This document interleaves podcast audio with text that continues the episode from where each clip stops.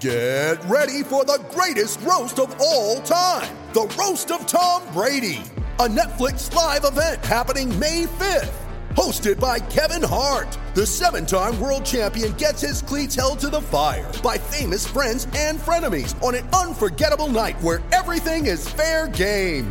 Tune in on May fifth at five p.m. Pacific time for The Roast of Tom Brady. Live only on Netflix. Palmerbet on the edge of the box. Oh, it's a straight-up screamer! Download our app today and enjoy straight-up screamers this FIFA World Cup with great odds, great promos and same-game multi at Palmerbet. Gamble responsibly. For Gamblers' Help, call one eight hundred eight five eight eight five eight. We tried to get him on the program yesterday, but his young bloke stole the phone, went out to the cubby house, and Ben tells me that uh, just wanted to look at the photos of the premiership success for his Penrith Panthers, who he loves. Ben Ross, premiership winner and F O G number one hundred forty-four. Welcome to the program finally, mate. How are you? Good morning. Yeah, no, um, yeah, excited to be on. Um, yeah, my little fella did steal it. He's a massive Penrith fan, so I took him to the game the week before, and he unfortunately didn't get to make it to the grand final, so he stole my phone out in the cubby house. All I could see was my phone ringing on my watch. I'm like, where is this? So, yeah, finally found him after about half an hour, and then, yeah, it was a little bit too late. Geez, he would have been annoyed. He was trying to watch the videos, and the Mark's messages were coming through. Hey, Benny, what are you, what are you doing these days, mate? Uh, so I uh, just finished up working my time in footy, so I'd, I'd worked for the Sharks for the last six years, and uh around a few of their different departments there, but now working for an ethical wealth management company and running my own business in pharmaceuticals. So uh, wife and I are lucky enough to own a few pharmacies, so not too bad. Very good. Own a few pharmacies. Ethical wow. wealth management. Can you explain that?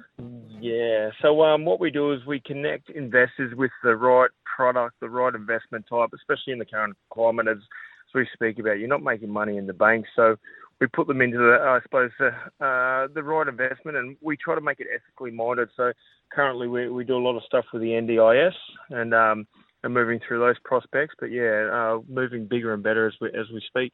Yeah, gotcha. Ben, how good is this Penrith side the last three years? Um, runners-up, premiers, premiers. Where do you rate them in not only just Panthers history? Obviously, you know, they would be at the top, I would have thought, but in N R L yeah. time, say from nineteen ninety-eight. Yeah, and it's something you, you see uh, James Fisher-Harris talk about, and he said, no disrespect to the, the former players, but um, they are the best Penrith team that's ever come into the N R L or any, any style of rugby league. And I, I feel that they're up there with, the, I suppose, the Canberra Raiders of the, the early nineties or, or late eighties, and then also the Broncos. So, they've, yeah, they, they're just so, I suppose, so crucial in how they play. And clinical, I should be saying, is more the word that everything they do is calculated to the, the last percentage. I've watched them train a lot, and they train like they're, they're going out for that perfect game. So they did that in the grand final. And the first half, I, I have to admit, even though I was excited that Penrith were so far ahead, it was quite a boring game that Parramatta didn't turn up to play as well as what they could have. Yeah, it, it felt like more than twenty-eight nil at that stage, didn't it? It felt, it felt like oh, Parramatta yeah. were way more behind than that. Yeah, and that's, and you're looking at the crowd, like eighty percent would have been Parramatta fans, and I was I was lucky enough to take my old boy there for the game and experience the father-son moment, but it was one of those things that we couldn't hear each other at the start of the game. The Parra fans were so loud, but within ten minutes of the game starting, it was dead silent, or you could hear a few Panther fans cheering, but it was one of those games that the Parramatta never looked like being in the game. No, Penrith did what Parramatta needed to if they were going to compete with Par- Penrith. Eh? Yeah, correct. They, they just, yeah, they were, they were ruthless in in defence is one of the big things. I saw uh, Moses Leota. He, he didn't oh. really make a run that first ten minutes, and all he did was defend and put big hits on. And I thought with Nathan Brown being named for Parramatta that he may have started, and I think that's probably where they lost it. He was the aggression in that side, and you saw when he came on, he, He gave a bit of oomph to their side, but I, I believe that they should have started with him, and he could have sort of whacked a few blokes to give it back. It would have been a different game. The yeah. reason the reason why teams find it hard to go back-to-back are numerous. One, that uh, psychologically or mentally it's hard to, to keep up at that level, at such an intense level in the N R L. But the salary cap and player movements has its part as well. A couple of players, big players, Apisai Koroisau and Viliami Kikau will be leaving uh, the club. But do you see there being any dip in the performance of Penrith in the in twenty twenty-three, Ben?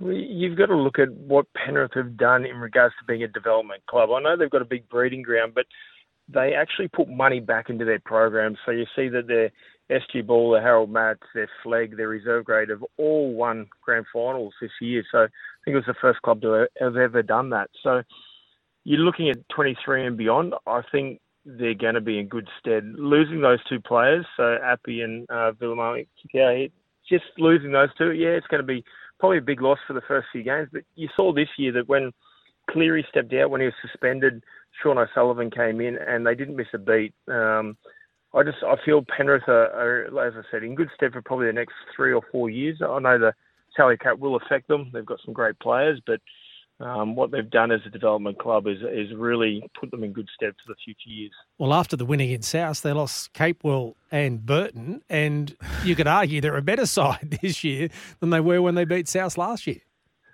Yeah, and I, I think that's, uh, I suppose, when you when you look at Ivan and the way he coaches, and probably the understanding that they need to be better every time. They're losing good players, they need to be better at what they do, and it's those one percenters, and I think because Nathan Cleary said it in the press conference afterwards that he said those little one percenters that they did in the first twenty minutes of the game were the best they've ever done. And I think that comes down to how they, they, they train and how they coach day in, day out. I I was lucky enough to take my son to one of the Panthers training sessions, and it was that. It was just like literally, this is a game, you're training. Like the training was a game, and if they lost in the training session, then they would have lost in the game. So it's um yeah, they're they're pretty strict on what they do, and you can show why it works. I think one thing they're better at than other clubs too, uh, Ben, is the the way they're captained. Um, the, there's a there's a beautiful balance in their team of youth, real enthusiasm, and blokes who can pull the reins in on standards at training, like Isaiah Yeo and Nathan Cleary are well known for it.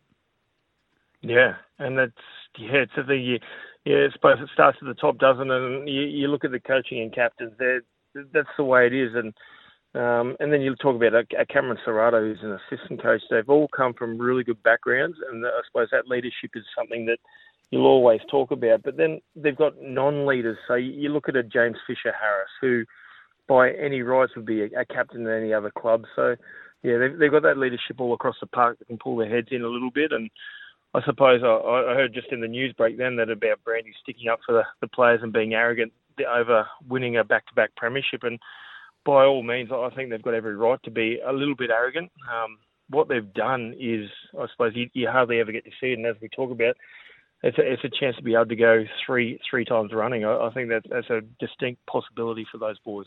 Yeah, and look, we speak about the players that are going, but you mentioned there Cameron Ciraldo. That could be the biggest loss of all, Ben. Yeah, I, I I truly think it is. Uh, the work that he puts behind the scenes in regards to his coaching and ability, and it's um, it's funny. I, I'm trying to get my wife into all these kind of sports and listening, and um, I'm right into the N F L. And Bill Belichick, he was a defensive coach for the Patriots, and then moved into a head coach. And I think something like Cameron Ciraldo, assistant coach, and right behind the scenes, that he'll be phenomenal for the Bulldogs. And a big loss, but then you've got the likes of Peter Wallace, who was the uh, reserve grade coach, I believe, that mm. they went and took the title out. So they've got they've got people across the park. It's it's amazing that a club has done so well over, I suppose, that five year period. And I think a lot comes down to Gus Gould when he was there and talking about that five year plan. He's put some really good things in place. I was a bit critical yesterday of other coaches. You, you know, that Penrith haven't had to cope with anything new for a long time, even though they've been so dominant. You know, do, do you think, like, the and the one highlighted one is Kikau gets to run at Moses all day. Like, how's that going to work?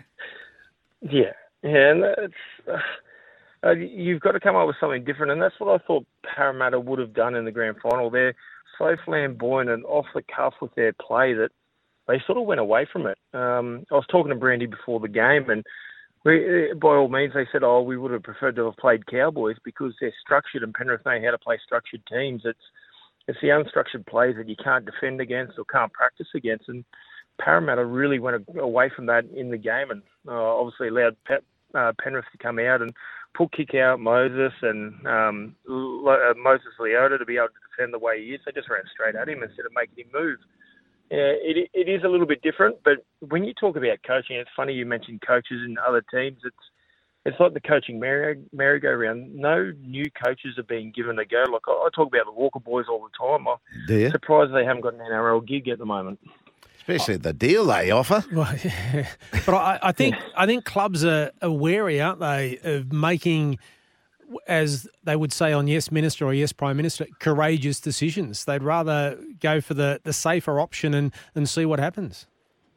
Yeah, and it's um, yeah, it is a little bit disappointing because you think that the style of player has changed. It's not the back when I was playing, it was more of a rugged, a tougher, you knew you were going to get bashed every game. But now, as I said, it's flamboyant. These guys have got a lot of confidence, a lot of skill, and Uh, it, it, the game has changed, and you think the coaches would have changed with it. Um, I suppose a, a different mentality to it, but then again, you see the Ivan Clearys and the uh, Craig Bellamy, their style of coaching continues to work, and mm. Craig Fitzgibbon is in that same mould.